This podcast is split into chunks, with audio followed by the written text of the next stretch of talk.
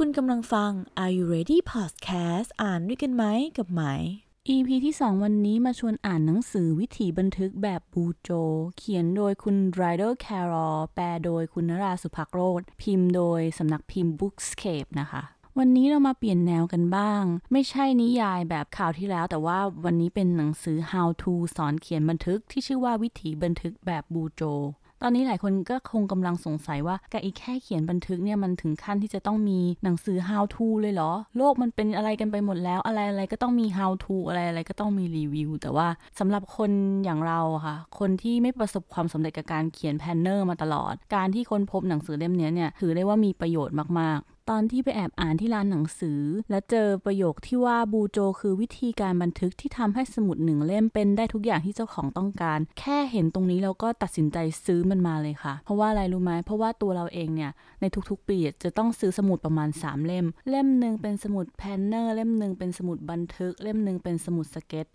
ดีไม่ดีเวลาจะพกไปไหนเนี่ยก็ต้องเอาทั้ง 3 เล่มเนี้ยวางด้วยกันแล้วก็เอาหนังสติ๊กรัดใส่เข้าไปในกระเป๋าเป้ ซึ่งสุดท้ายแล้วอะ มันก็ไม่ได้หยิบออกมาใช้ เพราะว่ามันมีมากเกินความต้องการนั่นเองค่ะ ครั้นจะใช้สมุดเล่มเดียวก็รู้สึกว่าโอ๊ยมันไม่เป็นระเบียบมันไม่เรียบร้อย มันหายากอะไรอย่างเงี้ยเราก็ถึงขั้นไปซื้อสมุดบันทึกของต่างประเทศที่ว่าเขาทำหน้ากระดาษเป็นแม่เหล็ก สามารถเลื่อนย้ายหน้าได้เองตามอัธยาศัยเลยนะคะ แต่ว่ามันก็จะติดปัญหาที่ว่าอ้าวแล้วถ้าเราอยากวาดรูปอยากใช้กระดาษอื่นๆล่ะที่ไม่ใช่กระดาษของเขามันทำไม่ได้นี่ เราถึงขั้นไปซื้อเป็นสีแม่เหล็กมาเพื่อที่จะมาระบายกระดาษอื่น ๆ ของเราเพื่อเอาไปติดในสันสมุดที่เป็นแมกเนตอะไรอย่างเงี้ยแล้วเราก็รู้สึกว่าโอ๊ยมันหมดเวลาทั้งวันไปกับการทำอะไรอย่างนี้ โดยที่สุดท้ายแล้วก็ไม่ได้บันทึกอยู่ดีอะไรอย่างเงี้ยค่ะพอมาอ่านบูโจก็ค้นพบว่าอ้าวมันเรียบง่ายมากๆเลยอะ่ะเขาก็แค่มีดัชนีกับมีเลขหน้า แล้วก็มีการโยงหน้าซึ่งทำให้คุณน่ะสามารถเปิดหาหน้าเก่าของคุณได้ง่ายขึ้น ก็แค่นั้นเองคือแบบไม่ต้องอินโนเวชันอะไรทั้งนั้น แค่การแก้ปัญหาแบบเรียบง่ายของบูโจ ก็สามารถทำให้สมุดหนึ่งเล่มเป็นได้ทุกอย่างที่เราต้องการแล้ว ทีนี้มันไม่ได้มีแค่นั้นหรอกค่ะ พอเราอ่านไปแล้วเราก็จะค้นพบว่าบูโจเนี่ยมันมีอะไรมากกว่านั้น ก่อนอื่นต้องขอเล่าย้อนกลับไปก่อนว่าบูโจเนี่ยเกิดขึ้นมาได้ยังไงBuJo เนี่ยเกิดขึ้นมาโดยคุณ Ryder Carroll ซึ่ง Ryder Carroll เนี่ยเป็นโรคสมาธิสั้นตั้งแต่เด็กๆ การที่เขาเป็นโรคสมาธิสั้นเนี่ยเขาก็บอกว่าไม่ใช่ว่าเขาโฟกัสอะไรไม่ได้เลยนะ แต่เป็นที่ว่าเขาไม่สามารถโฟกัสสิ่งที่ควรโฟกัสในเวลาที่ควรโฟกัสได้ต่างหากทีนี้เขาก็เห็นว่าเพื่อนเก่งๆอะมักจะมีสมุดบันทึก เขาก็เลยหาสมุดมาบันทึก แล้วก็ลองผิดลองถูกกับวิธีการบันทึก เพื่อแก้ปัญหาชีวิตของเขาเอง จนกระทั่งโตขึ้นมาเนี่ยเขาได้เป็น web designer ที่บริษัทแห่งหนึ่ง เพื่อนของเขาเนี่ยกำลังวุ่นวายกับการจัดงานแต่งงาน Ryder Carroll ก็เลยเล่าเรื่องนี้ให้เพื่อนฟัง เพื่อนก็อึ้ง หลังจากฟังจบเพื่อนก็อึ้ง แล้วเพื่อนก็บอก Ryder Carroll ว่าโลกต้องรู้เรื่องนี้ เธอต้องบอกเรื่องนี้ให้โลกรู้ หลังจากนั้นอีกสักพักใหญ่ ๆ เลยค่ะ โลกถึงได้รู้เรื่องนี้ แล้วก็อีกสักพักใหญ่ ๆ อีกนั่นแหละก็มันจะกลายมาเป็นหนังสือที่ถูกแปลมาให้เราได้อ่าน แล้วก็กำลังที่จะมาเล่าให้ทุกคนได้ฟัง บูโจคืออะไร บูโจเนี่ยเป็นระบบการจดบันทึกรูปแบบหนึ่ง ที่ผสมรวมเอา 3 สิ่งมาไว้รวมกัน 1 ก็คือเทคนิคบันทึกเร็ว 2 ก็คือบูลเลตซึ่งบูลเลตก็คือสัญลักษณ์แสดงหัวข้อย่อย และ 3 ก็คือวิธีการสร้าง correction ฟังตอนนี้มันอาจจะดูซับซ้อน แต่ว่าถ้าเราได้ทดลองทำตาม แล้วก็ศึกษาระบบกันอย่างแท้จริงแล้วเนี่ย เราจะเห็นได้ว่ามันเป็นระเบียบและเรียบง่าย ทีนี้เรามาลองฟังกันไปในแต่ละภาคของหนังสือเลยนะคะ บูโจเนี่ยมีทั้งหมด 5 ภาค ในภาคแรกเนี่ยคือภาคที่เรียกว่าเตรียมพร้อม ในภาคนี้เขาก็จะพูดถึงเรื่องการขจัดสิ่งลกสมองออกจากสมองของเราก่อน มีแบบฝึกหัดให้เราลองทำตาม แล้วก็ทำความเข้าใจว่าทำไมบูโจเนี่ยถึงจะต้องทำการบันทึกด้วยมือ การบันทึกด้วยมือเนี่ยมันเป็นการที่ทำให้เรา ออฟไลน์จากโลกออนไลน์ แล้วทำให้เราได้กลับมาคอนเน็กเข้ากับตัวตนภายในของเราอีกที นี่คือสิ่งที่หนังสือบอกไว้เนาะนอกจากนี้ในบทนี้เขายังพาเราไปเข้าใจความหมายของคำว่าผลิตภาพ สติ แล้วก็เจตจำนงด้วยค่ะ ต่อมาในภาคที่2เนี่ยเป็นเรื่องของระบบแล้วค่ะ หนังสือจะแนะนำระบบพื้นฐานทั้งหมดของบูโจที่เราต้องรู้ รวมทั้งการใช้งานสัญลักษณ์ต่างๆ บทนี้จะบอกภาพรวมว่าบูโจเล่มหนึ่งเนี่ยมันประกอบไปด้วยอะไรบ้าง และแน่นอนพูดถึงองค์ประกอบ 3 อย่างที่สำคัญของบูโจก็คือการบันทึกเร็วบูเลตแล้วก็การสร้าง correction เรามาเริ่มที่การบันทึกเร็วดูก่อนนะคะ การบันทึกเร็วเนี่ยช่วยให้เราบันทึกสิ่งต่างๆ ที่เกิดขึ้นในชีวิตขณะที่มันเกิดขึ้นจริง เพื่อศึกษาต่อไป ซึ่งเทคนิคการบันทึกเร็วเนี่ยเขามีสอนเอาไว้ในหนังสือว่า ทำยังไงมันถึงจะบันทึกเร็ว แล้วก็ได้ใจความแล้วก็ไม่ยืดเยื้อ สิ่งสำคัญคือเราต้องไม่บันทึกแบบเป็นพรรณนาหรือว่าบรรยาย เราจะใช้เป็นวลี แต่ว่ามีทุกอย่างที่ครบถ้วนอยู่ในนั้น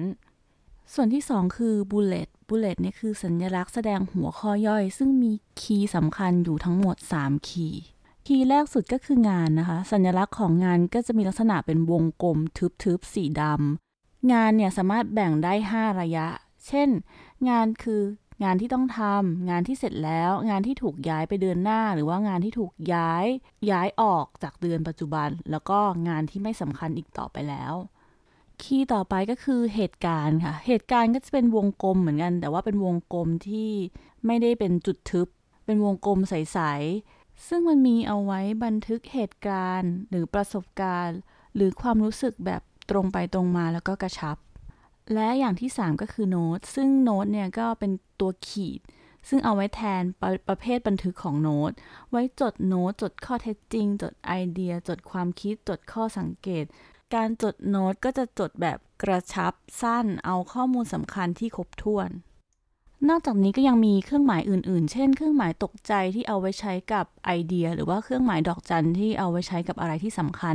ในที่นี้เราสามารถ ปรับเปลี่ยนรูปแบบของสัญลักษณ์ของเราเองได้เลยค่ะ แต่ข้อสำคัญก็คือว่าอย่าให้มันมีสัญลักษณ์มากเกินไป เพราะว่า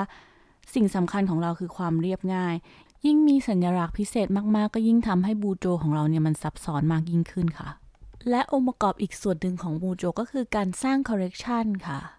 คอร์เรคชันพื้นฐานของ BuJo ประกอบไปด้วยอะไรบ้าง ก็อย่างเช่นบันทึกอนาคต บันทึกประจำเดือน บันทึกประจำวัน ดัชนีค่ะ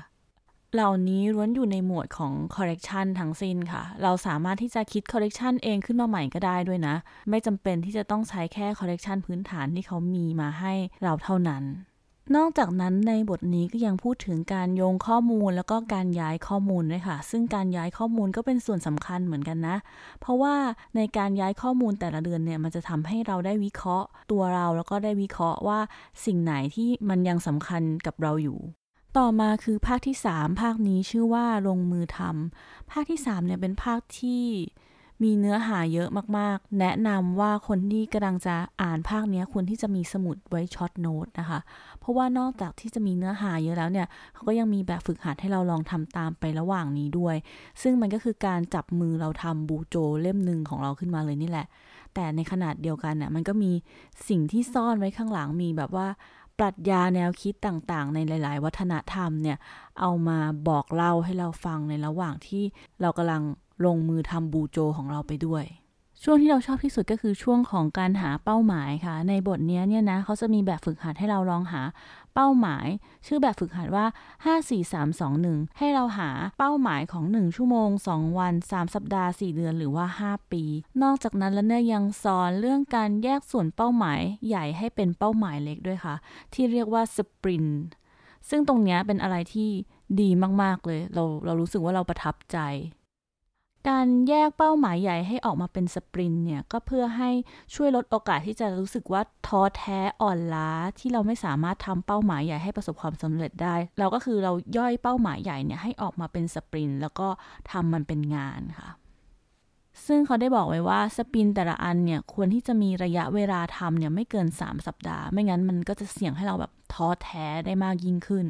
หลายคนอาจจะบอกว่าการย่อยเป้าหมายมันก็ไม่เห็นจะพิสดารอะไรเลย ใครๆเขาก็รู้จักกันอยู่แล้ว แต่ว่าเรามองว่าการย่อยเป้าหมายแบบทั่วไป กับการย่อยเป้าหมายออกเป็นสปรินเนี่ยมีข้อแตกต่างกันเล็กน้อย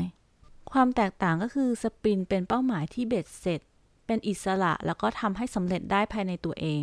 ในขณะที่การแบ่งเป้าหมายเป็นระยะต่างๆ แบบที่เราน่าจะเคยรู้จักกันเนี่ยมันไม่จบภายในตัว ผลที่ได้จากการใช้สปินก็คือทำให้เรามีกำลังใจ แล้วก็มีแรงผลักดันที่จะทำต่อๆไป เพราะว่าสิ่งที่เราบรรลุมันเสร็จสมบูรณ์ไปในตัวแล้ว หมายจะลองยกตัวอย่างเป็นเพจ Are You Ready ของตัวเอง ซึ่งหมายก็ได้ทำสปรินเอาไว้เหมือนกัน ก็คือว่าเป้าหมายระยะยาวของหมายคือการทำเพจ Are You Ready อ่านด้วยกันไหมกับไหมนะคะ สปรินที่มันเป็นไปได้ก็คือ 1. หมายทำ cover 2. หมายทำ display 3. หมายทำ template ที่จะเอาไว้ใส่หนังสือทุกชนิดที่อ่านจะอยู่ใน template นี้ 4 หม่เขียนรีวิว 5 หม่ทำพอดแคสต ซึ่งใหม่ก็ใช้วิธีนี้แหละค่ะ วิธีการย่อยเป้าหมายให้เป็นสปรินแล้วก็เปลี่ยนสปรินให้มาเป็นงาน เพื่อใช้สร้างเพจ Are You Ready อ่านด้วยกันไหมของใหม่ขึ้นมา ภาค 3 ก็จะเป็นประมาณนี้แหละค่ะ ต่อมาเราข้ามไปดูภาคที่ 4 กันบ้างดีกว่า ภาคที่ 4 ศิลปะ